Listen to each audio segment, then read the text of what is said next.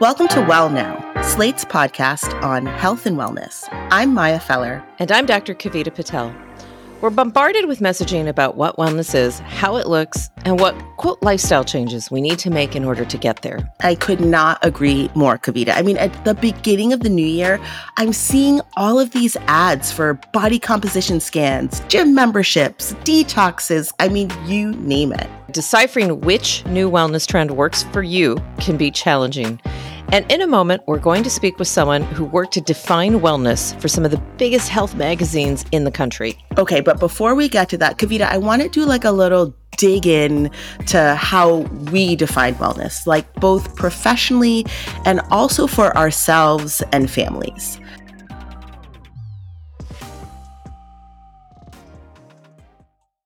So I don't know that I've got this particular definition of wellness.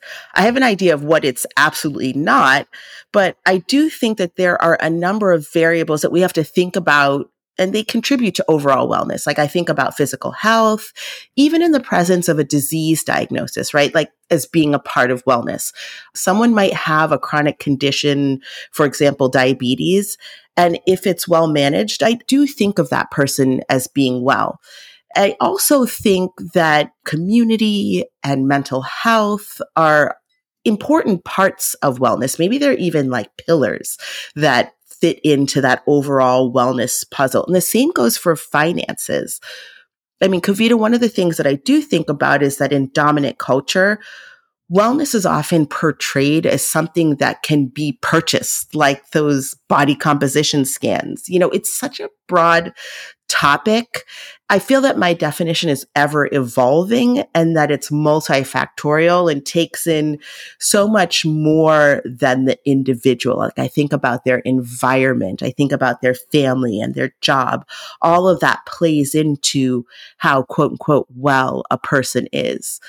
Okay, well, with all of that said, Kavita, I'd really love to know like how do you think about wellness for yourself? Okay, Maya, don't laugh. I'm going to take you to teen, preteen, teen me, one of my most visual, striking memories, as well as even to this day, something that stays with me. It was so influential on my overall concept of what I should look like and what wellness is, is the music video to George Michael's Too Funky.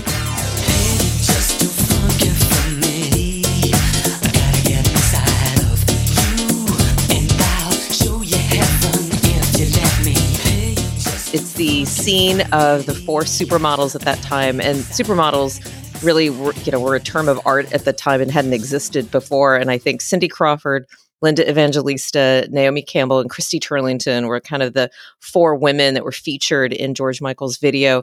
And it was a video, if anyone hasn't seen it, the catwalk and the runway with these four supermodels.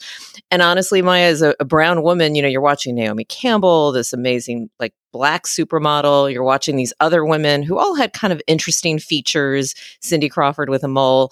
So you thought, well, that is what wellness is. That's attainable. That's what beauty is. And, and so that started my definition of wellness. And it was not just iconic, but it probably set me up and probably millions of women up for failure in a way. And so, what I've evolved to now is thinking about what I want to do. I think about wellness in terms of functionality. I want to be able to climb stairs when I'm 90. I want to be able to have an incredibly like long set of walks with friends.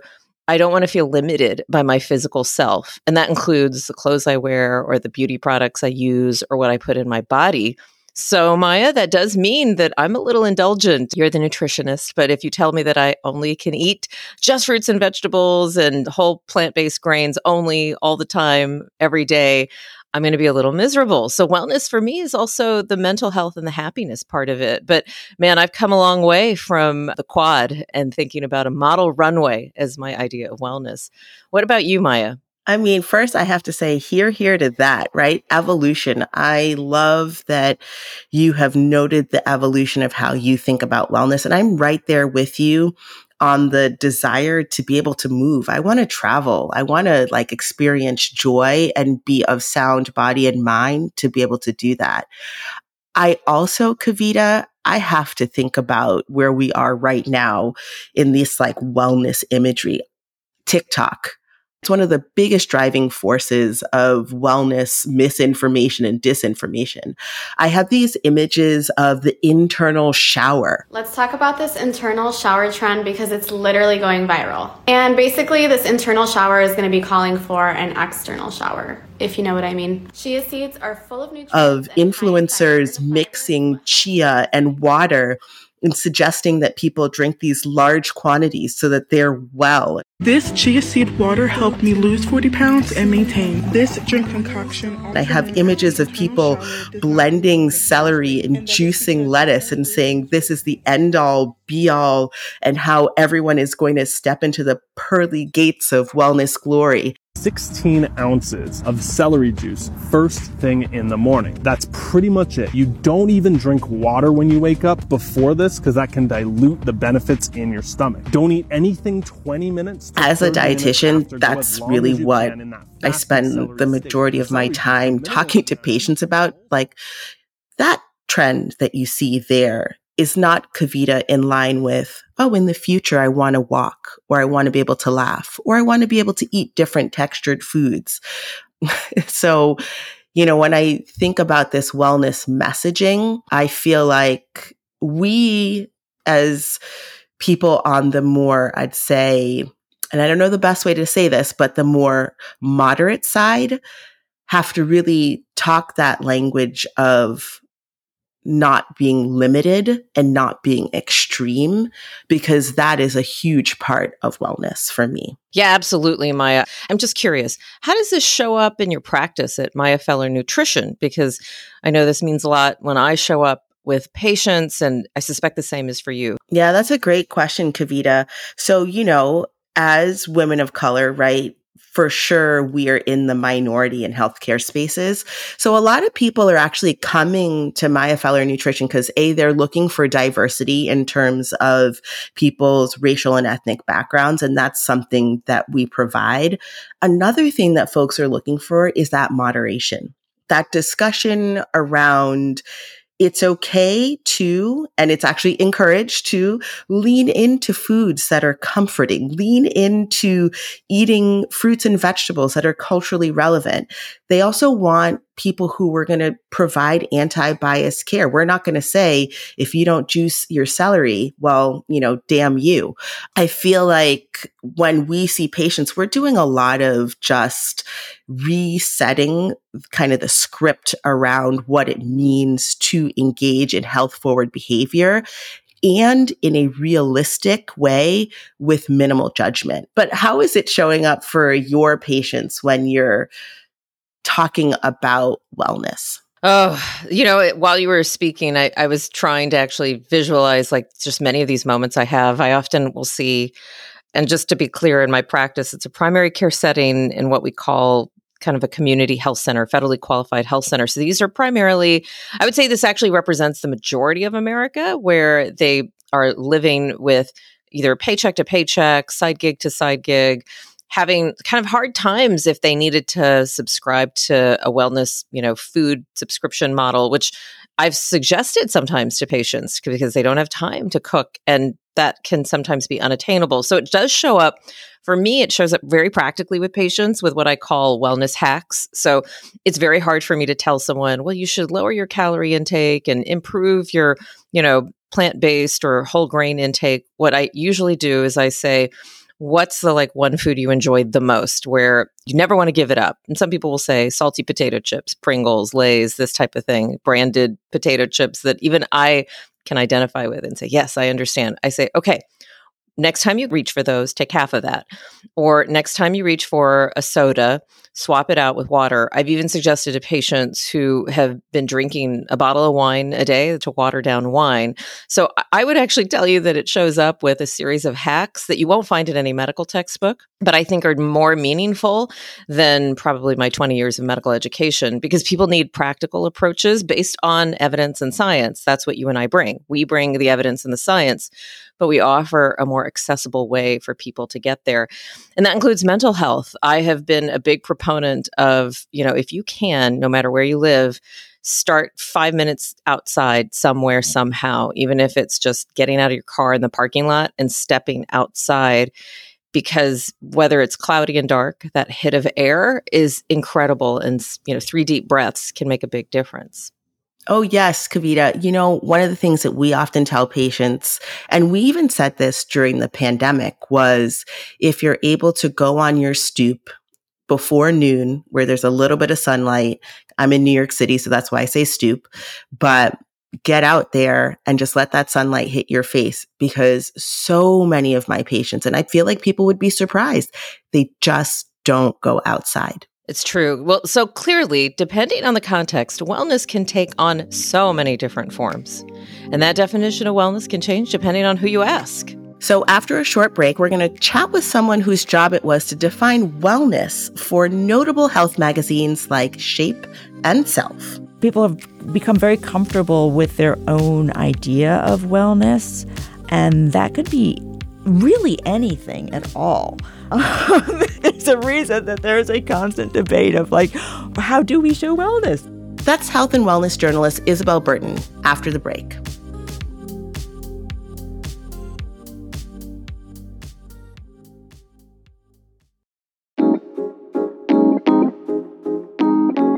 It's Kavita. If you're looking for even more conversations around what it really means to achieve wellness, then you have to check out Embodied, the award winning podcast from our friends at North Carolina Public Radio, WUNC.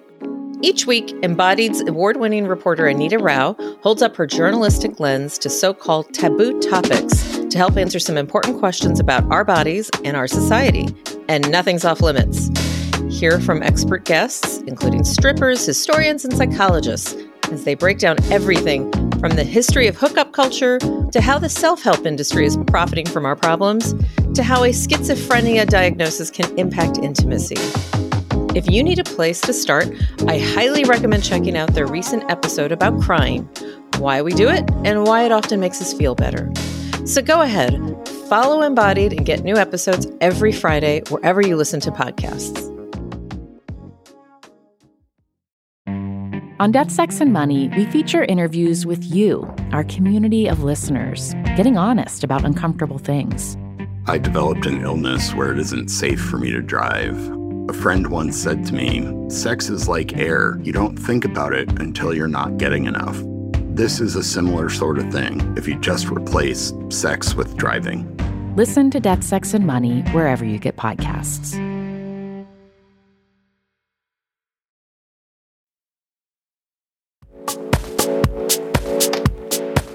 Welcome back to Well Now, Slate's podcast on health and wellness. I'm Maya Feller. And I'm Kavita Patel.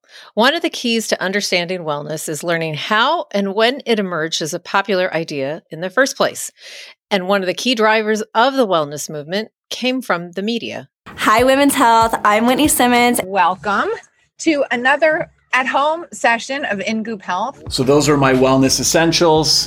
Thank you, Self, and thank you for watching. Hey, Jon Batiste, it's Men's Health. Hey, Men's Health.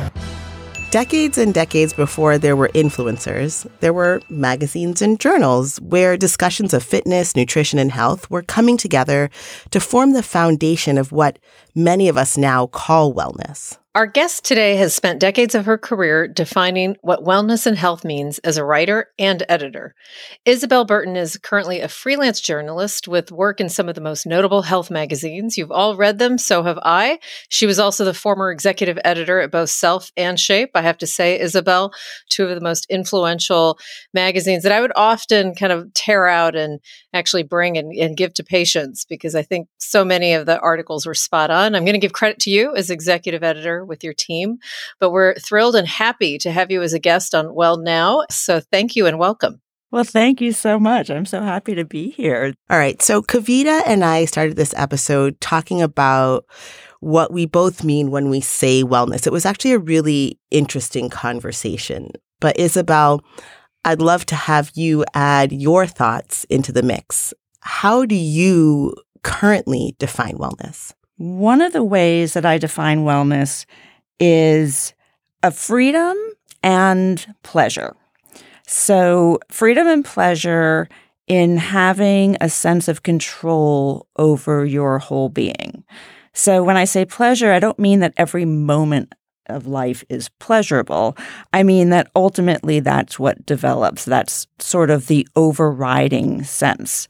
And freedom in not being bound by certain disabilities, meaning thoughts or habits you don't like. It's having a freedom to live in the way that you want to live.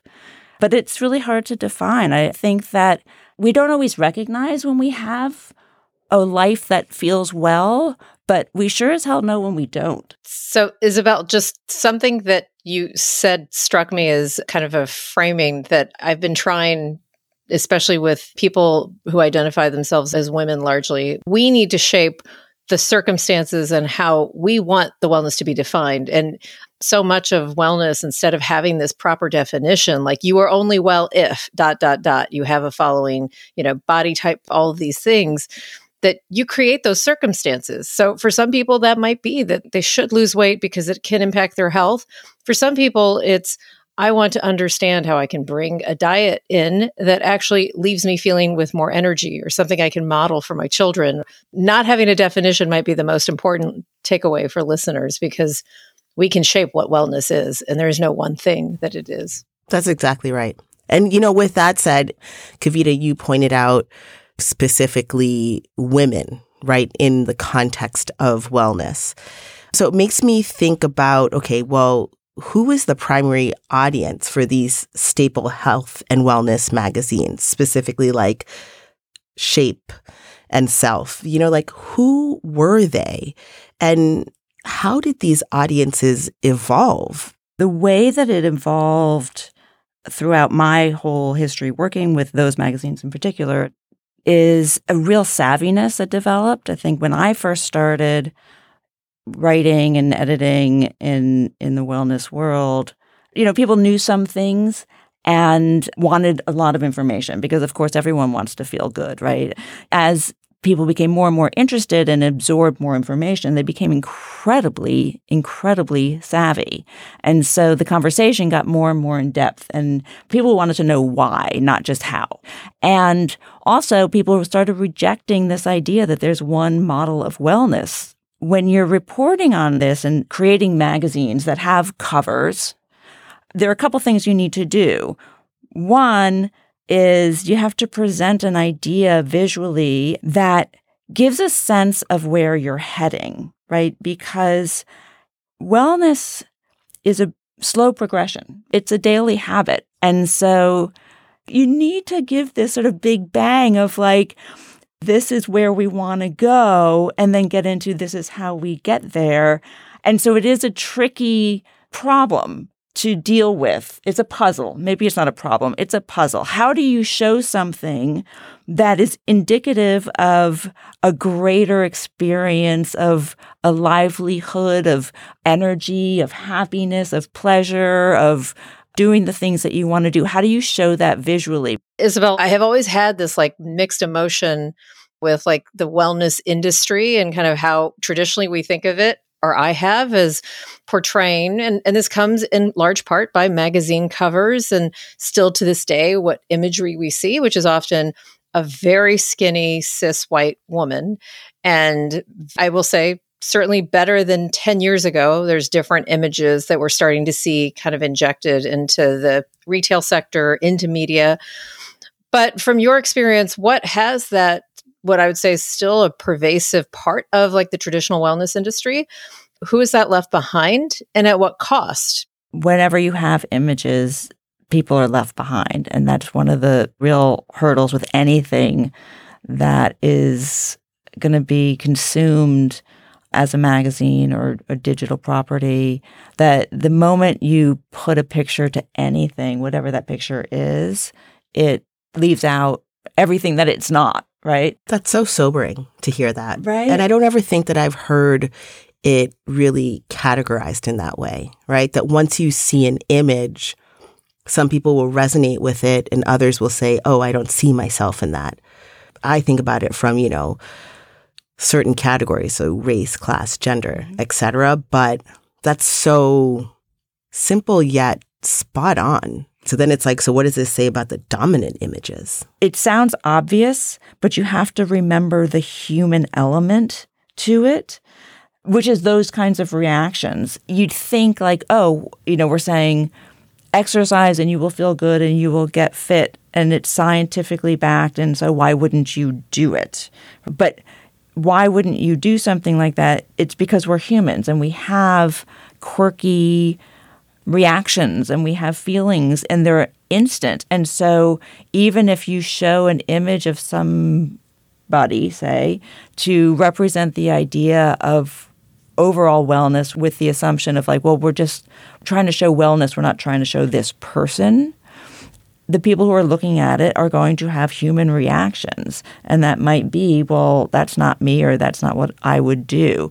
And I don't know that you can adjust for that. I don't know that there's an answer really. I do know that it's been a struggle for women's magazines for a long time and it's often been, you know, super skinny and then the thought was this is crazy. We want to show strong. We want to show muscles. We want to show endurance. We want to show happiness.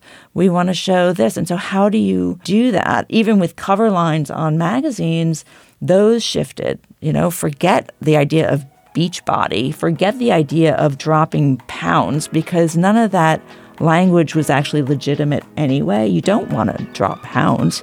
If you want to lose fat because you think it's going to make you healthier, that's not dropping pounds. There's such nuance in the information. Now, that can't be translated in a cover line.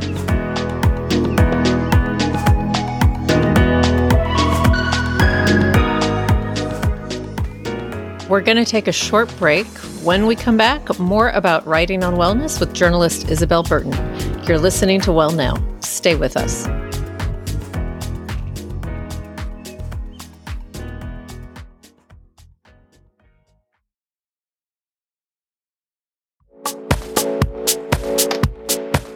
Welcome back. You're listening to Well Now, Slate's podcast on wellness. I'm Kavita Patel. And I'm Maya Feller. Our guest is veteran wellness journalist Isabel Burton. So, Isabel, I'm curious for you, as someone who's really been in this industry for decades, is there a definition of wellness that you've actually come across that you do not agree with? I do not agree with the idea that wellness is about deprivation. I don't agree that it's about struggle and forcing yourself to do things that are truly miserable for you. I think that's the absolute opposite of wellness. Wellness should be something that you want to engage in. I mean, who doesn't want to feel well, right? I think everyone in the entire world wants to feel well. And yeah, people do things that they know in the end don't make them feel well. In the moment, it makes them feel well. That's why we do them. And we all do them, right? We all have, as like healthy as we feel, there are always those things that you do because you just you do them. We're human. But that said, I really don't like the idea that wellness is something that is sort of the antithesis of what you really want. I think that wellness can easily be what you really, really want. And there is a way to do anything. You know, if you feel like you don't exercise, there's a way to exercise that you will like. It doesn't have to be going to the gym. It can be swimming, it could be walking your dog, whatever your form of it is. And you can be creative in so many things. I mean, wellness is about being passionate about stuff. Okay, so I hear you, right? You said you can go outside, go for a walk, spend time with friends. You don't have to go to the gym. I want you to talk to us a little bit about this idea that many people have that there are things that we need to purchase to be mm-hmm. well, mm-hmm. right? Because, you know, we are inundated with ads and imagery around all the things that we can and should purchase so that we can attain that oh so mysterious wellness. Can you talk to us a little bit about that? Yeah, there's a huge industry, obviously. My God. Um, and I think that's true of anything, right? As soon as people start to get interested in cooking, suddenly you need the tiny little contraption that's going to peel your lemon. And, you know, like, I think that that's true anywhere. So, wellness is yet another place where there are a gazillion things that you could buy. Um, and you don't need to buy anything. I think that where purchasing things comes in is people can get excited and get really juiced up about doing some new endeavor when they start to buy things. So, you know, if you're just beginning to go to the gym, as one example, and you're trying to figure out ways to get yourself there and you're buying a cute outfit, it can be really exciting. And some people really love to have 8 million trackers to track every single thing that they do and sleep and all of that. And it keeps them going. So I think that if it's fun for you, then it can be helpful. But I am of the opinion that you don't actually need anything. I mean, humans have existed for a while and we've only had trackers for a short while. So I think I think we're okay. So Isabel to kind of close out on that theme of like being okay, what are some really just practical pieces of advice to help people kind of sift through all the information? Like how do we create some practical tips for people to approach all of this information?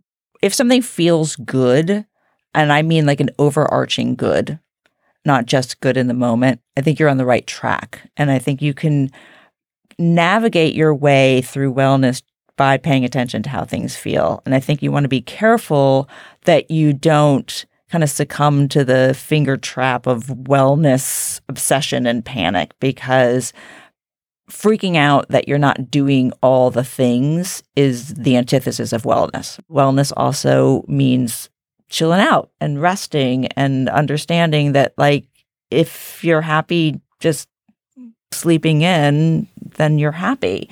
Over and over from the beginning of time that we've been talking about wellness, these are the things that like there's no debate.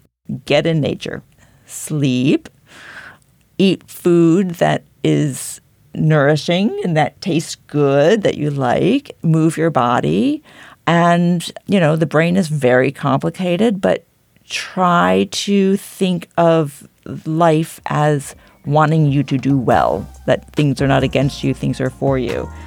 And see people, hit those elements, and you're moving ahead.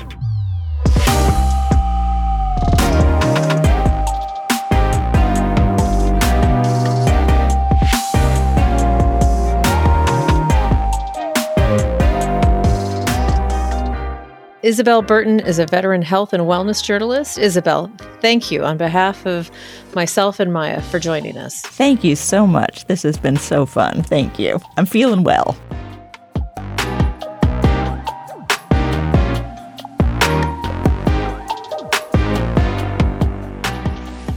That's well now for this week. Our show is produced by Vic Whitley Berry. Merritt Jacob provided engineering support. Ben Richmond is Slate's Senior Director of Podcast Operations, and Alicia Montgomery is Slate's Vice President of Audio. If you have a wellness story you'd like us to cover on the show, email us at wellnow at slate.com. And be sure to follow us wherever you listen to podcasts. Join us again next Wednesday as we tackle another part of the wellness industry. I'm Maya Feller. And I'm Kavita Patel. Thanks for listening and stay well.